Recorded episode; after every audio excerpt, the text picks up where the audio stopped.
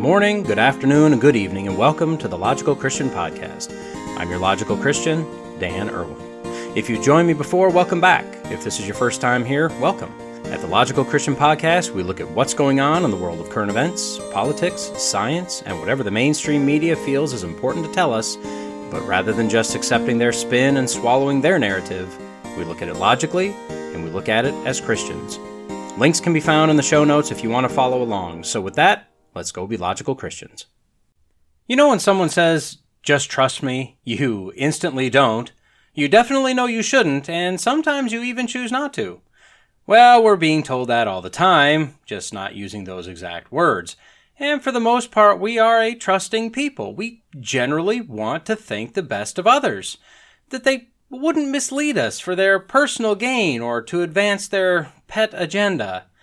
Well, on today's episode, we'll go off half cocked again, and then we'll be told what to think as we drool on our shirts, and finally we'll find out how it all started. Trust me. So, uh, so grab your shooting irons so you can dispose of them promptly and properly, get some ultra absorbent paper towels to mop up after yourself, and relax with the confidence that science has it all figured out. Maybe. Uh, don't go anywhere. Trust me, you're right where you want to be. Here we go. On August 12, 1986, President Ronald Reagan said, The nine most terrifying words in the English language are, I'm from the government, and I'm here to help. Unfortunately, in the 35 plus years since Ronnie said those very accurate words, the phrasing has changed slightly. These days, it's more like, I'm from the government, and since you're too stupid to know what's good for you, I'm here to completely remake your entire life in whatever way I deem necessary, regardless of what you say or do or want, because I not only know what's best for you, but I definitely know what's best for me. A little more wordy, I'll grant you that, but probably more accurate. And then, as the Rules for Radicals author who dedicated his book to Lucifer, Saul Alinsky, said, You, uh, Never let a crisis go to waste. And that seems to be the main tool in the belt of the government as a whole, and the left in particular. And of course, anytime the left can dance on the warm bodies of the correct type of murdered person or persons to promote their agenda, well, they're all too happy to do so. Unfortunately, it's very hard to get their message out to the people. Just kidding. The media is in uh, goose uh, lockstep with the left to ensure that uh, whatever they want, they get. From CBSNews.com headline Biden calls for stricter gun laws after the worst mass shooting in Sacramento history. We must do more than mourn. I'm assuming that's how he said it, if he said it. So early in the morning of Sunday, April 3rd, as those that decided closing down the bars is a good idea were being booted out onto the street to wobble their way home, at least two people opened fire with the aftermath leaving six people dead and 12 others injured, about half of them seriously.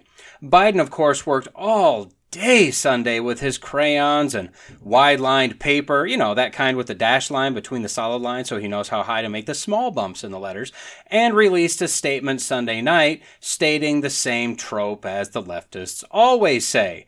Another community devastated by gun violence. This doesn't have to happen. We must do something right now before the blood gets washed off the street. We must ban ghost guns. Ooh, blah, scary guns. We must have universal background checks. We must ban assault weapons. We must ban high capacity magazines.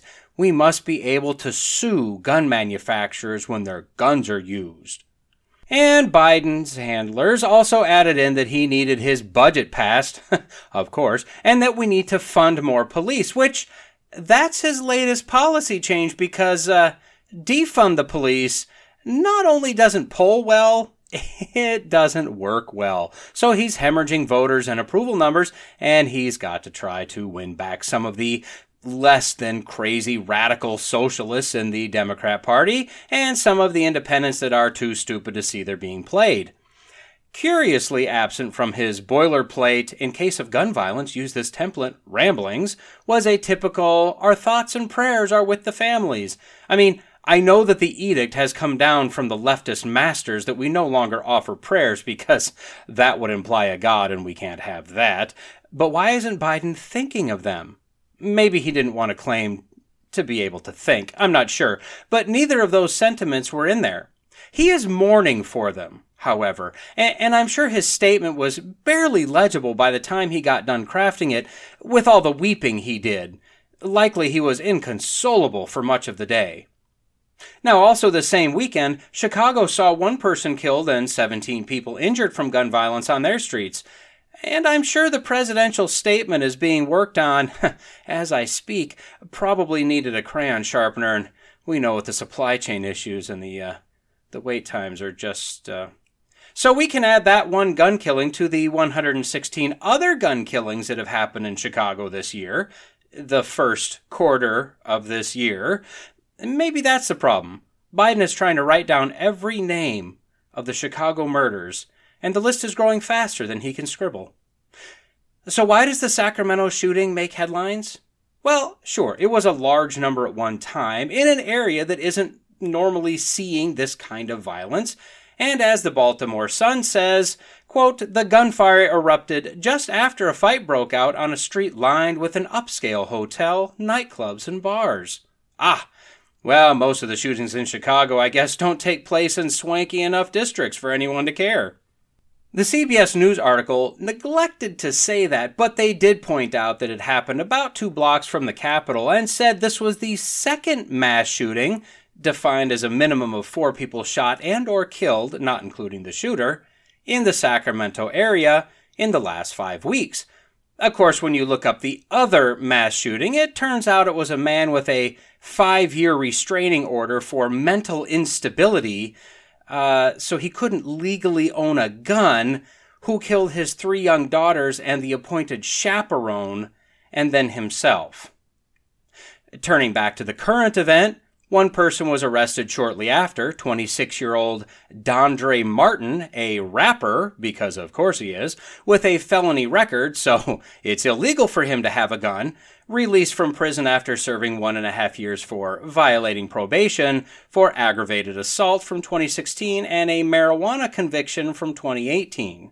A second person was arrested on Tuesday, 27 year old Smiley Martin, also not allowed to own a firearm, and had possession of a machine gun, which is not an assault rifle and is illegal in the country without very special and expensive permits or he modified a gun to make it fully automatic, which is also illegal. And then a third person was arrested on Tuesday. I'm going to screw this one up. Davion Dawson, 31, booked on suspicion of being, quote, a prohibited person in possession of a firearm. So he couldn't legally own a gun either. The Baltimore Sun article points out that California is already fairly tough on guns. They require background checks for both guns and ammo and have magazine limits of 10 rounds. And they currently have an assault weapons ban. So, those were three of the things that Biden and the leftists want in order to stomp out gun violence. I don't think any of these were ghost guns. So, the only thing left is to sue the gun manufacturer. But that's done after the violence. So, why didn't the common sense measures that Biden wants and California has stop this? It's literally impossible that this shooting happened. So, I mean, that's great news for everybody involved. The CBS article, of course, has a slew of manipulative language, my favorite phrase being, quote, videos of the aftermath show an all too common sight hordes of people running from gunfire, Yep, you know, the all too common hordes. They also state that this is only one of 120, and as of right now, 122 mass shootings that have taken place so far this year across the country. That's more than one per day. Now, what I won't do is point out that with a country with about 72 million legal gun owners that chose to disclose that they were legal gun owners, 120 mass shootings is, uh, 0.00017% of legal gun owners. And that's just kind of placing a blanket but errant statement of these were all done by legal gun owners. And of course, we can automatically subtract at least two because we know that the two in Sacramento were not legal gun owners. And for giggles, that's actually 1.64% of the 122 that we're removing already. So CBS cited the gunviolencearchive.org as their source for mass shootings, so I went there, just for fun. First, I find that only four of these happened in Chicago. Like I said, if they come in in small numbers per incident, eh, whatever, who cares, right? Now, I also counted in the 122 incidents 134 people dead, so an average of just over one per incident dead. But of course, you have to have a minimum of four shot and or killed, not counting the shooter. So we're talking at least another 360 injured to some degree and probably more. I didn't add them up. So when we think of mass shooting, aren't we trained to think of mass casualties? That's almost never the case. In fact, out of the 122, 40 incidents had no deaths, 52 had one death, 21 had two deaths. That leaves nine incidents for the remaining 38 deaths. And don't get me wrong, I'm not making light of people dying. I'm just pointing out that when the media tells us there were 122 mass shootings so far in 2022, that number is kind of misleading. So, what I wanted to do is look at some of these mass shooting incidents and see what exactly were the circumstances. The latest one on the list, April 4th from Covington, Kentucky, saw zero killed, four injured. This was as a result of some fight. A 41 year old man and three children were shot. The shooters were the 41 year old man, a convicted felon not allowed to own a firearm, and a 17 year old boy who uh, isn't allowed to own a firearm and has a current warrant out for a first degree wanton endangerment charge. April 3rd, Dallas, Texas, one killed, 16 injured. At the second annual Epic Easter Bike Out and Field Party, a fight broke out just before midnight as a concert was going on. Some genius decided shooting into the air would break it up, which just sent people scattering and some other people shooting, some into the crowd. And one person was shot in the head. A bunch of kids and adults were also injured. No arrests, no idea if any of these guys were legal gun owners or not. This was not intended to be a mass shooting, and that's important to know. March 19th, Fayetteville, North Carolina. Three killed, three injured. Uh, this was a four way biker gang shootout involving the Hells Angels, Red Devils, Infamous Riders, and La Familia, motorcycle gangs. And that's probably enough said right there. March 19th in Dumas, Arkansas. One dead, 26 injured. This was at the 16th annual Hood Nic Car Show, where a fight broke out between two men who decided shooting each other was a good idea. This was not intended to be a mass shooting, once again. One man was arrested so far, 22 year old Brandon Deandra Knight. No information on past history or legal ownership status. February 5th in Corsicana, Texas, six dead, two injured. This was one clearly deranged man, Kevin Malazzo, who shot and killed family members at two different houses in one night. He also killed himself as police were approaching his car to take him into custody. One article I found said that he had a lengthy criminal history, and apparently back in December of 2020, his mother had requested prayer for him on Facebook, saying that, quote, Kevin needs God, Satan torments him. So clearly, he was a mentally unstable individual. And finally, we'll look at January 23rd in Milwaukee, Wisconsin. Six dead, zero injured. Apparently, four suspects of interest had been arrested, but at the time of the latest article I could find, no charges yet. The police believe that this was a targeted hit, not a random shooting. And if you're interested, you can follow the link in the notes to the rest of the archive. The bottom line is that when we're told mass shooting, it's probably best to do a little bit of research as to what exactly they're saying.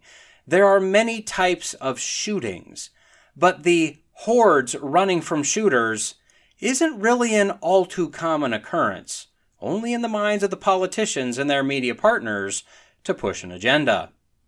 As for the common sense measures that these absolutely clueless politicians want to take, uh, they'll do nothing. In just a few instances I randomly highlighted, we see that the shooter or shooters already broke multiple laws, you know, not to mention the whole murder thing. Uh, what will more laws do, exactly? It's as pointless and actually as counterproductive as no guns allowed signs on buildings. That's pretty much just advertising to criminals that they have complete freedom to go in there. So, universal background checks. The only thing this affects is if a gun is sold or gifted from a private individual to another private individual, a father to a son, a friend to a friend. This would require you to go to a licensed dealer and pay for him to run a background check. If you look into gun violence at all, mass shootings or otherwise, you quickly learn that this would stop a fraction of a percent of shootings. This essentially does nothing. Assault weapons. This is better translated as scary looking guns. The exact same parts could be and are placed in more traditional wooden stocks, and nobody freaks out. But as soon as you put it in a modern sporting rifle configuration, it's an assault weapon. These are not weapons of war. We would be crazy, or, or third world, which may be coming soon, to send our military into war with these guns. The AR 15, for instance, is a high power but fairly small caliber sport rifle. It's not a Rambo esque killing machine. This ban would only do away with various plastic and metal pieces that the actual gun resides in. Again, it would do nothing. High capacity magazines. The thought behind this is not to stop a shooting, but to force the shooter to reload more often. But in most cases, you'll find that a standard magazine of, say, 10 rounds or maybe less is really all these shootings use. Yeah, you have incidents where a lot of rounds are discharged, but those are infrequent. And it's been proven time and time again that with a little practice, dropping a magazine and reloading only slows down a shooter by a few seconds. It's not like he's got to pull out the one magazine and his little box of bullets and slowly, shakily clip in each bullet. No, you drop the magazine, slap in the next one, and go. This again would do almost nothing. And ghost guns. This may be one of the dumbest of all. This is banning specific gun parts from being purchased online. These are almost exclusively used by gun enthusiasts and hobbyists as they buy specific parts while using fairly expensive and very high precision machines to modify those parts and make other parts in order to build their own weapons. These non registered or non numbered guns are just not used in gun violence crimes. Again, this wouldn't do anything, as criminals are not going to bother with this long drawn out process.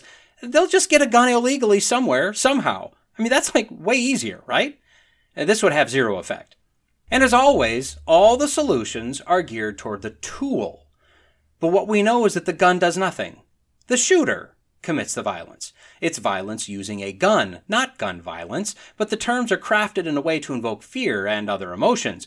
More focus on the psychology of the criminal would go farther than trying to ban types of guns. How about allowing more people to more easily own weapons? Statistics show that criminals avoid breaking into houses with an American flag flying out front, not because they're patriotic, but because they know that person is more likely to own a firearm than the guy next door. And that's not something they would like to encounter. If more people, more cities, more businesses allowed people to legally carry, I mean, yeah, there would be some incidents, but the deterrence would be tremendous. A criminal is much less likely to try and rob a gas station if he thinks the attendant and the other person or two milling around in there might also be armed. But what we need to realize is that this comes down to a fallen, broken world. Because this world is sin cursed because we've tried to shove God out of society, because we've glorified violence, demonized religion, done away with family values, done away with morals, and replaced them with your very own personal truth. We now have exactly what we've asked for. These government bureaucrats don't believe they can control criminal violence by gun. They know that's never going to go away. All they really want is to be able to have a compliant, and by force of necessary, populace. You know, like we've seen recently in Australia, in Canada, China. No, violence and murder will be with us in whatever form it takes until the world is made right. James 4 says, What causes quarrels and what causes fights among you? Is it not this that your passions are at war within you? You desire and do not have, so you murder. You covet and cannot obtain, so you fight and quarrel. You do not have because you do not ask. You ask and do not receive because you ask wrongly to spend it on your passions. You adulterous people, do you not know that friendship with the world is enmity with God? Our covetous, angry, murderous, sinful, wretched hearts are what causes this, and the only cure, the only hope to even start to curb the violence with any lasting effect, is to turn people back to Jesus. James goes on to say, Submit yourselves therefore to God. Resist the devil, and he will flee from you. Draw near to God, and he will draw near to you. Cleanse your hands, you sinners, and purify your hearts, you double minded. Be wretched, and mourn, and weep. Let your laughter be turned to mourning, and your joy to gloom. Humble yourselves before the Lord, and he will exalt you. Violent, angry, murderous people are presented with the gospel every day. The Holy Spirit acts upon some, opens their eyes, grants them the faith to seek forgiveness and express belief in Jesus. No amount of laws, government programs, government handouts, prison sentences, or rehabilitation centers can do what the gospel can do. And since the government doesn't care and doesn't want God in their world, it's up to us to spread the good news in whatever way we're called to do so. Gun violence gets a lot of attention by the media, but this world is hurting from so many things. Christians, we need to be sure that we're able to present the hope, the peace, the love, the forgiveness that this world needs whenever and wherever we're called to do so. Get your notepads out. I'm going to give you some important definitions that you'll want to keep in mind as we tackle this next uh, article or opinion piece. I mean, it's slated as an actual news article and not satire, but uh, I, I mean, you be the judge, I guess. Anyway, let's begin, class, shall we? Propaganda, a noun. The systematic propagation of a doctrine or cause or of information reflecting the views and interests of those advocating such a doctrine or cause. Hypocrisy, noun. The practice of professing beliefs, feelings, or virtues that one does not hold or possess. Irony, noun, the use of words to express something different from and often opposite to their literal meaning.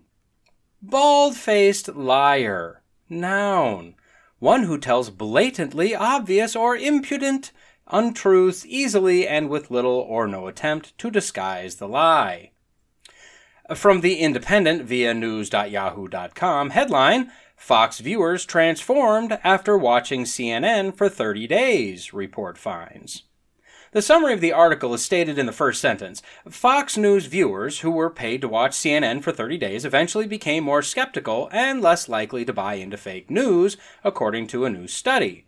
So, you can pretty much see where this is heading. The study, entitled The Manifold Effects of Partisan Media on Viewers' Beliefs and Attitudes, a field experiment with Fox News viewers, was performed by David E. Broockman and Joshua L. Kalla, a couple of University of California at Berkeley professors, and they're, they're lefties, yeah. They took a group of 763 people per their qualifications that we'll look at in a second, took 40% of them, paid those $15 per hour to watch 7 hours of CNN per week minimum during September 2020, in the normal hours that they would typically watch Fox News. So, in any of these studies, one should ask what the selection criteria was for the participants. Well, the first baseline survey went out to 223,572 Fox News watchers. How did they find them? well, and uh, and this should bother you at the very least, they contacted a media analytics company that purchased viewership data from a TV manufacturer that had that data because their smart TVs, which are internet connected and enabled, reported back to the manufacturer what content each IP address, which is your unique ID for the TV, was watching what content. Basically, your TV ratted you out. Of course, that's only for people that uh, opt in, you know, to all the disclaimers you speed pass as you set up the TV. They weeded out the data to voters from 18 to 89 that watched 500 to 14,400 minutes of Fox News and less than 30 minutes of CNN and MSNBC per month.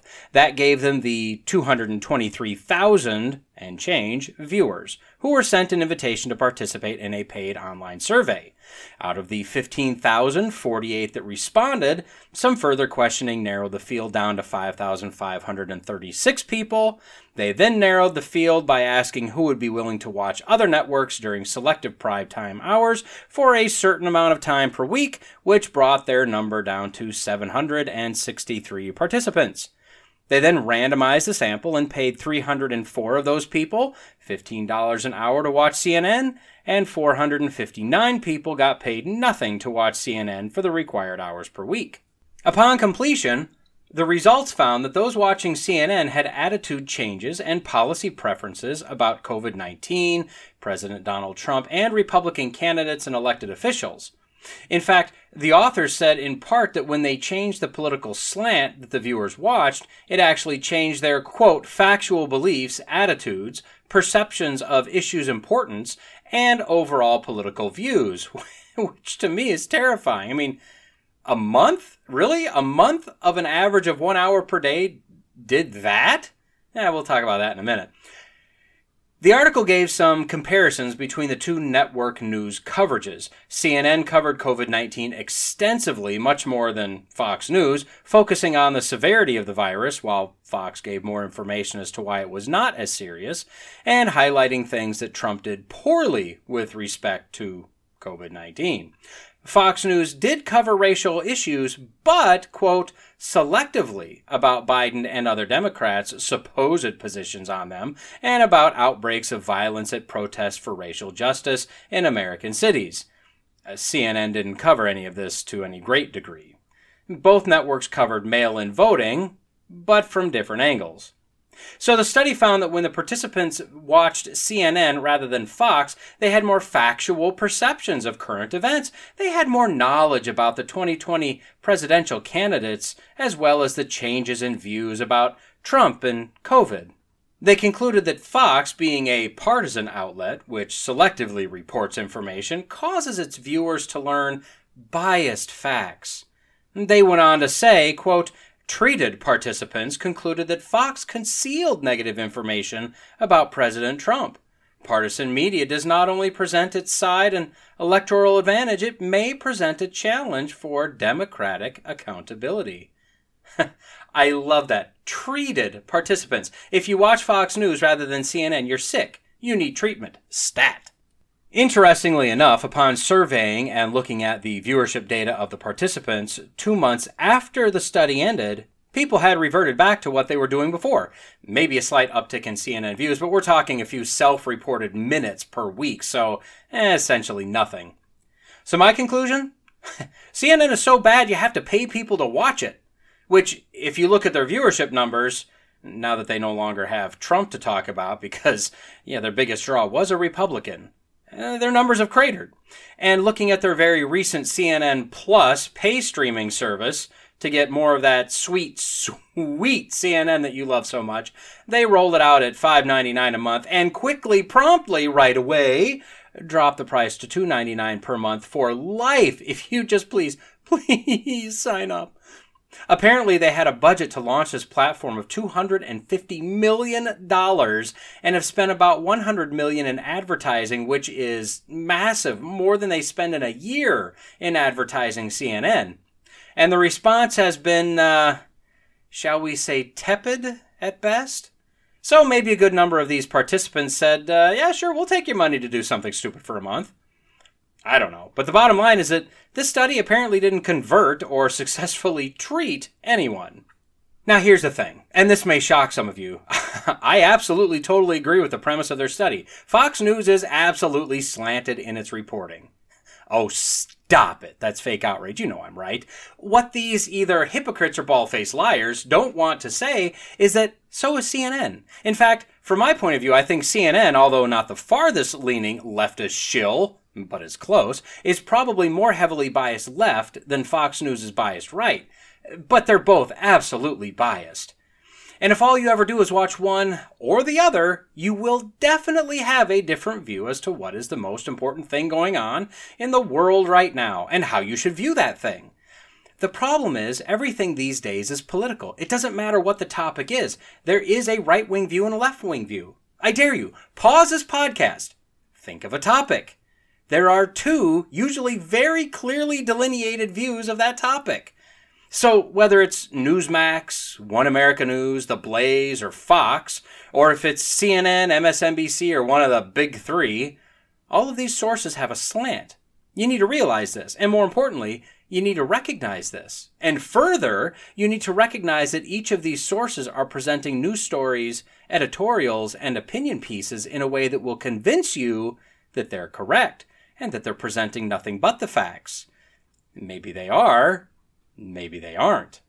Now, once you recognize these facts, then remind yourself that you are not immune to the media induced hypnosis. So, uh, so what do we do? Well, I've got three points. First, don't be lazy.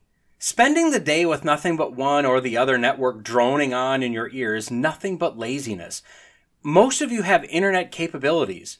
Look up the news from a variety of sources. Use search engines, Google, DuckDuckGo, Bing, to look for additional information. Get away from confirmation bias. This is where you've decided that you know the truth and you only look up stories that confirm your worldview. See what the other side is saying. Look for flaws, inconsistencies, logical errors in what you're listening to, reading, and watching. Make sure that what you believe is true is bulletproof. Second, be stubborn. I think the most disturbing thing about this study was that people were so easily swayed, if even for a short time. But then again, I look at the effects of the fear of a mass murdering pandemic, and it still amazes me the actions and reactions of people that I would have bet my last dollar were rational, clear headed, strong willed people. The number of people that I've seen absolutely crumble under the pressure of fear has been astounding. People, we need to be more concrete in our beliefs. I don't mean that you strut around with the attitude that you're never wrong, but rather be confidently informed in your views. I've told a number of people this little insight about me, and I'll tell you, my millions upon hundreds of millions of listeners, uh, my little secret here. I, I might be projecting into the future just a little bit, uh, but I'm letting you guys in on the ground floor. I'm what I call a recovering introvert, meaning I was the kid in school that as soon as his name was said, he turned bright red and started sweating. I hate being the center of attention.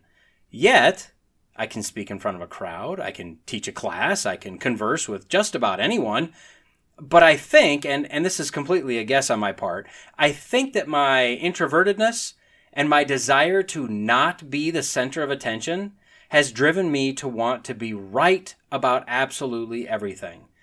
Now, I'm not saying I am right about everything. I'm saying I want to be. So, to that end, I study, I follow links, I listen to a variety of podcasts, watch a variety of YouTube channels, read a variety of news sources and books, and, and question not all, but many, many things. Let me encourage you to do the same to the best of your ability. Become learned. Strive for knowledge. Strive for wisdom. Back to me. If someone wants to change my opinion, you better come with well thought out, well grounded, rock solid facts. I've done my homework. Don't expect me to change my view because you feel different about it. Prove to me that I'm wrong. Give me your facts, then I'll go back and do more work. And if it turns out I'm wrong, I have no problem admitting it and correcting it. For instance, years ago, I was of the opinion that aliens could potentially be out there somewhere. My brother in law laid out the case biblically from his own knowledge and using the expert knowledge that he had read that aliens did not fit in the biblical worldview. Well, he was right. My view changed. And I could give you a number of examples where I have had very solid beliefs and I've changed them because I've been given concrete facts, data, proof, and arguments to the contrary. So don't be afraid to be wrong, but do all you can not to be. One more story. My dad, a number of years ago, I, I, think in the Obama era, asked me essentially, How do you know that we're right in our political views on these different subjects? To which I replied that very often I play them out to their absurd end. For instance, unemployment benefits. They went through a period where they were literally trying to get as many people on unemployment and various government assistance benefits as they possibly could. In fact, I remember one of the media campaigns saying that the more people we get on government assistance, the stronger we are as a country, or something very close to that. Well, is getting more people on unemployment a good thing? Playing it out to the absurd end, what if everyone, 100% of the population, was on it? Well, seeing as though it's paid by people that work, the system collapses. It's unsustainable if everyone's on it. And that's just one aspect of the problems, there are many. So if going full tilt, wide open throttle, the entire way down the road is bad, then going down that road a little is also bad, right? So maybe don't head that direction. Additionally, When looking at the various political or even religious beliefs that you might have, if you find that the views, as you play them all out, all start to conflict, then you really need to rethink what you believe. For instance, you believe that evolution is true. You believe the Bible is true. Both of those, no matter what lies you're being told, can't be true at the same time. Better rethink it. Third, and finally, base your views on the single source of truth that exists in all of history the Bible. As you evaluate political beliefs, what does the Bible say? As you evaluate religious beliefs, what does the Bible say? As you evaluate what networks to watch, evaluate them based on biblical principles. Now, I'm not saying you can only listen to professing Christians, but look for the moral markers, the Christian values. Look for their track record. Are they generally more or less Christ like? When you evaluate a presidential candidate, you're likely not going to have a choice of a rock solid, born again, baptized believer. But who is more that direction? Vote for that person, no matter what. If you're a Christian and you vote for the person with the less Christian like platform, what are you doing? To put it bluntly, because it's an easy and apt example, Christians have voted for Biden because Trump is crude, rude, brutish, and tweets mean things, while overlooking Biden's stance on how wonderful homosexuality and transgenderism is, you know, even for kids, and how he's just fine with baby murder. Put simply, what were you thinking? Did you literally weigh out your decision biblically? Or did you vote out of a false sense of outrage, trying to display your better than thouism by getting rid of the nasty brute? So this study was silly, because it was done from a biased standpoint to prove that the other guy is biased, and from some of the conclusions, the authors of the study don't appear to see their own bias. The study is interesting. Uh, the studiers are compromised agents incapable of analyzing results honestly, but the takeaway that every Christian, and every non Christian for that matter, should walk away with is know what you believe. Make sure of what you believe. Taken slightly out of context, but not in concept, Ephesians 4 says, And he, meaning Jesus, gave the apostles, the prophets, the evangelists, the shepherds, and teachers to equip the saints for the work of ministry, for building up the body of Christ, until we all attain to the unity of the faith and of the knowledge of the Son of God to mature manhood, to the measure of the stature of the fullness of Christ, so that we may no longer be children, tossed to and fro by the waves, and carried about by every wind of doctrine, by human cunning, by craftiness in deceitful schemes. My friends, it's time to grow up. If you can listen to one preacher and believe one thing, and listen to another one and believe the opposite, if you can do the same with a politician or with a media outlet, it's time to grow up. Stop being a child. Time to take responsibility. Time to man up. Yeah, even you ladies. And mature to the stature of the fullness of Christ. Doctor Who, Doc Brown and Marty McFly, Bill and Ted. What do these people have in common? That's right. They're all fake. No, no. Well, yeah, no. I mean, they are fake, but uh, but they're all time travelers. Side note: Did you know in the book The Time Machine that the name of the time traveler is never given? He was going to be my ace in the hole in this list, but if I gave you that list and then I added the time traveler from the time machine, I think it almost would have given it away. the idea of time travel has been around for a long time. There's speculation that if we traveled faster than the speed of light or traveled through a black hole or a wormhole in space, that maybe we could go back in time. And although we currently have old British police call boxes, I'm I'm assuming there's probably some still laying around and we have telephone booths, I think. I think we still do. And we definitely have DeLoreans that could probably muscle their way up to 88 miles an hour if given a long enough downhill stretch and a stiff tailwind. We still don't have the ability to take any of these vehicles forward or backward in time. But science, and this is the kind of science with the capital S and the quote marks around it, has a desire to go back in time and know what exactly happened at the point of the Big Bang and right after the Big Bang, and everything possible as close to the Big Bang as they can get. Why? Well, from what I can ascertain from looking at multiple articles, uh, to see if what they assumed happened actually happened. When you come right down to it, from an evolutionary perspective, if they were to discover that the Big Bang did or didn't happen how they thought, it literally wouldn't make one bit of difference to anyone anywhere.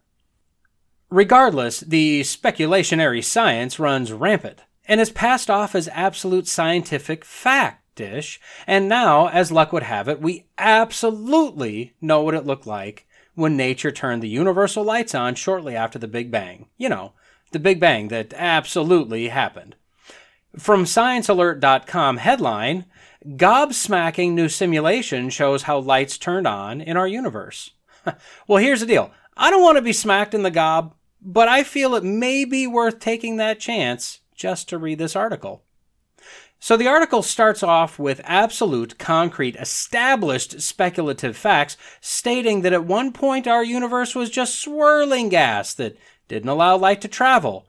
But at only one billion years after the Big Bang, light was running all over the place, like a two year old that found his Easter basket before mom woke up.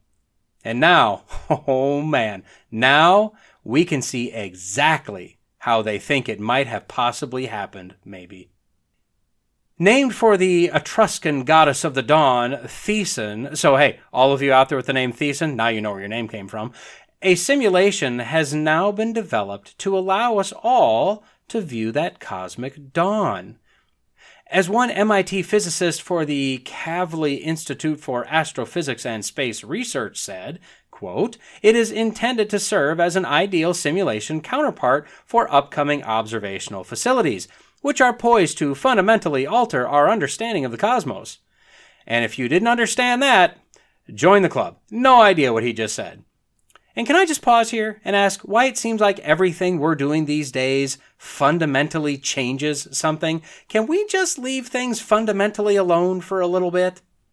The study of cosmic light is viewed as the key to understanding the universe. So scientists believe that the more they can study about it, or more accurately, the deeper they can peer into space in what they assume is the direction of the Big Bang, the farther they can look back in time, the more they'll understand the exact mechanics of the Big Bang. And then, then they can probably write some more papers about it or something. I really don't know what they're going to do with this.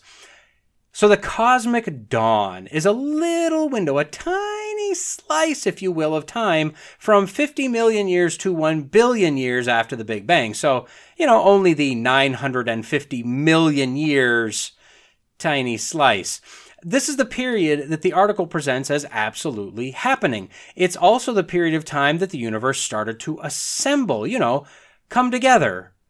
Right now, over me, as the opaque ionized gas atmosphere started to combine into hydrogen atoms and the gas began to cool, light could finally do its thing. At one billion years, the universe was done assembling, and unfortunately, we don't have any tools to peer back earlier than 1 billion years to see what it was doing prior to being the way we see it today. So, the only alternative is to create models and simulations built off the speculative science, hopes and dreams, and fairy tales that our evolutionist friends talk of. And that's exactly what they did. Now remember, everything I've said so far has been presented as absolute scientific fact. We know the Big Bang happened. We know the universe was this fog of ionized gas. We know that 950 million year period was the cosmic dawn, and we know that because we know we've looked back to 1 billion years after the Big Bang, and everything apparently looks basically the same as it does now. So using what we absolutely know, then taking, quote, basic physics equations and governing theoretical models to simulate, whoops, hold on, governing theoretical models. Remember, a model is only as good as the person that modeled it and the information used to make the model. A theoretical model can be translated more accurately as an imagined model. And the key word here is governing the decision was made that a made up model is the story we're sticking with. Moving further, this program, which again is only a simulation or a model in itself, starts with a quote, realistic model of galaxy formation. Note that, another model.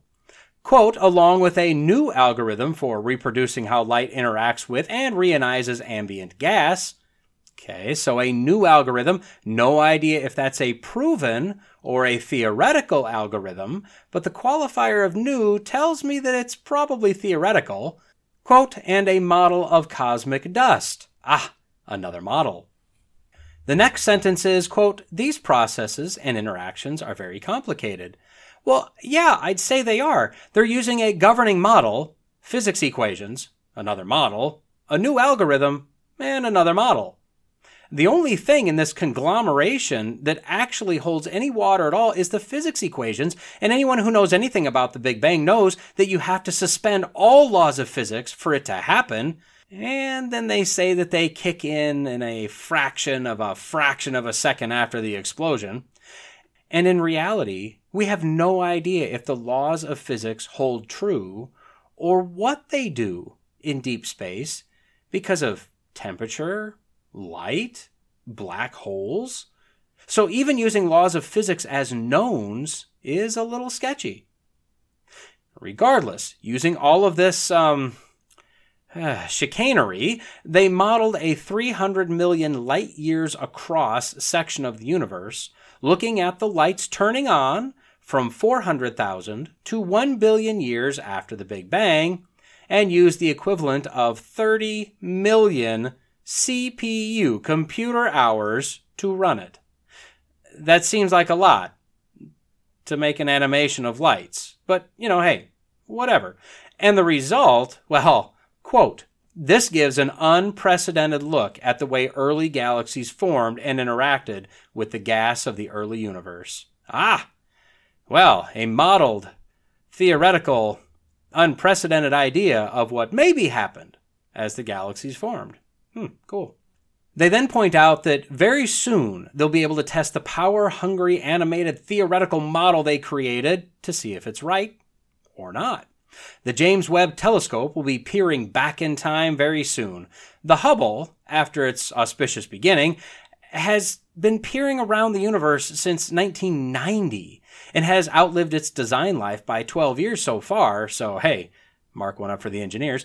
But the James Webb is designed larger and more powerful to peer even deeper into our theoretical past.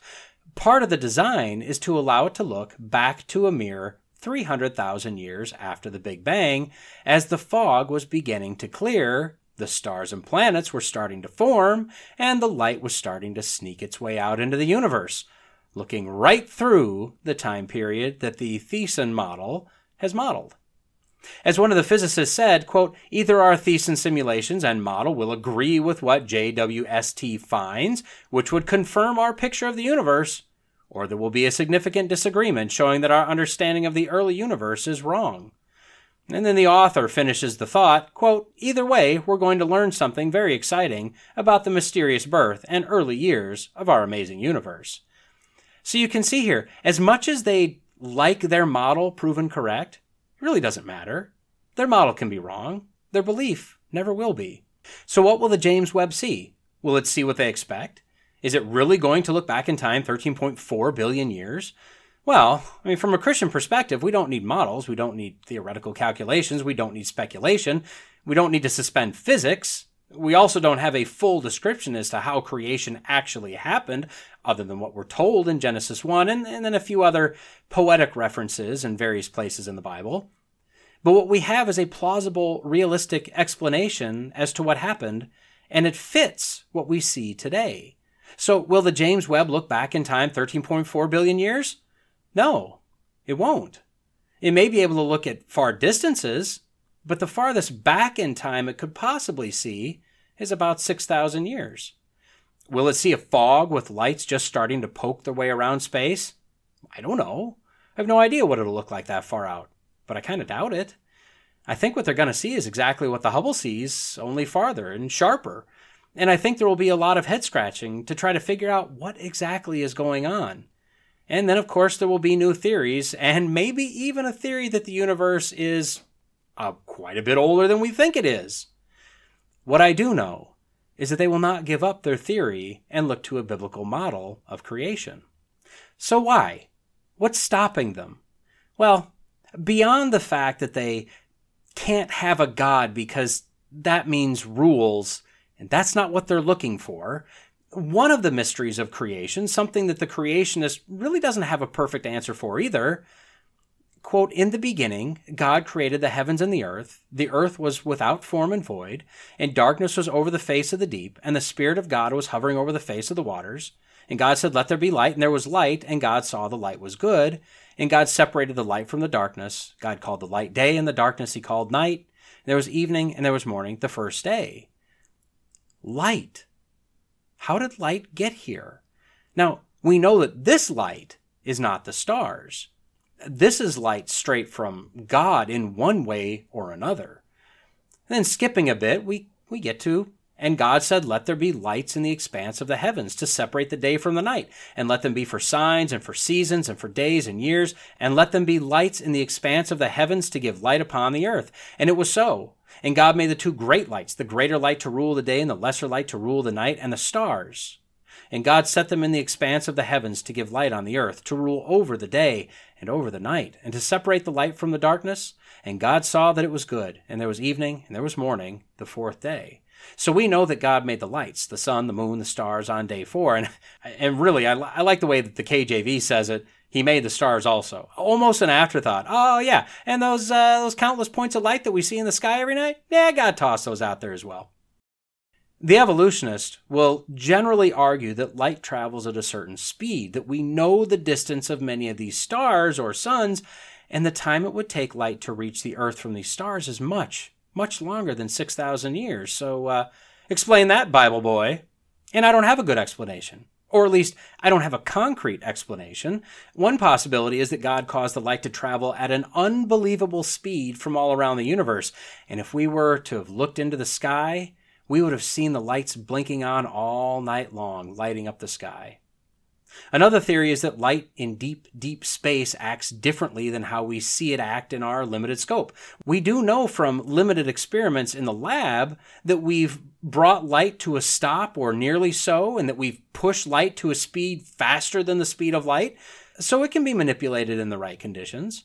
Now, my personal belief is that God created a mature creation. I mean, he didn't create a baby, he created a man. He didn't plant seeds in the dirt, he created plants and trees. He didn't create a cooling, squishy earth, he created the planet. And so, why couldn't the creator of the universe not only place the star, but also place the light emanating from the star, including laying the beam of light that makes it to the earth, all at the same time? I think when he made the stars also, it was dark, maybe except for the lonely moon and a black sky, and suddenly, uh, boom, lights everywhere. Now, what's terrible about articles like this is how much is presented as fact when none of it is remotely close to anything that even resembles a known fact. They present models as facts, simulations as facts, theoretical calculations as facts, but they refuse to even consider the written history. And Genesis is written as a history, not a story, not a poem. And that gives them a timeline and an order of events. And so many people read this, Christians and non Christians, and they go away deciding that the Bible is a good book, but definitely not an inerrant book. I mean, look, the author didn't know the latest science like we do. And then once compromise sneaks into their worldview, the chances for turning their backs on the Bible and on God goes up and up. So, Christian, we need to read and understand these kinds of articles. We need to be able to discuss these with people that have questions. We need to be able to hold a conversation about the harder things the Bible talks about, not just to fall to, eh, I don't know, God did it. The world is hungry for the truth, for any truth. And we not only have the truth, but we also have the way and the life.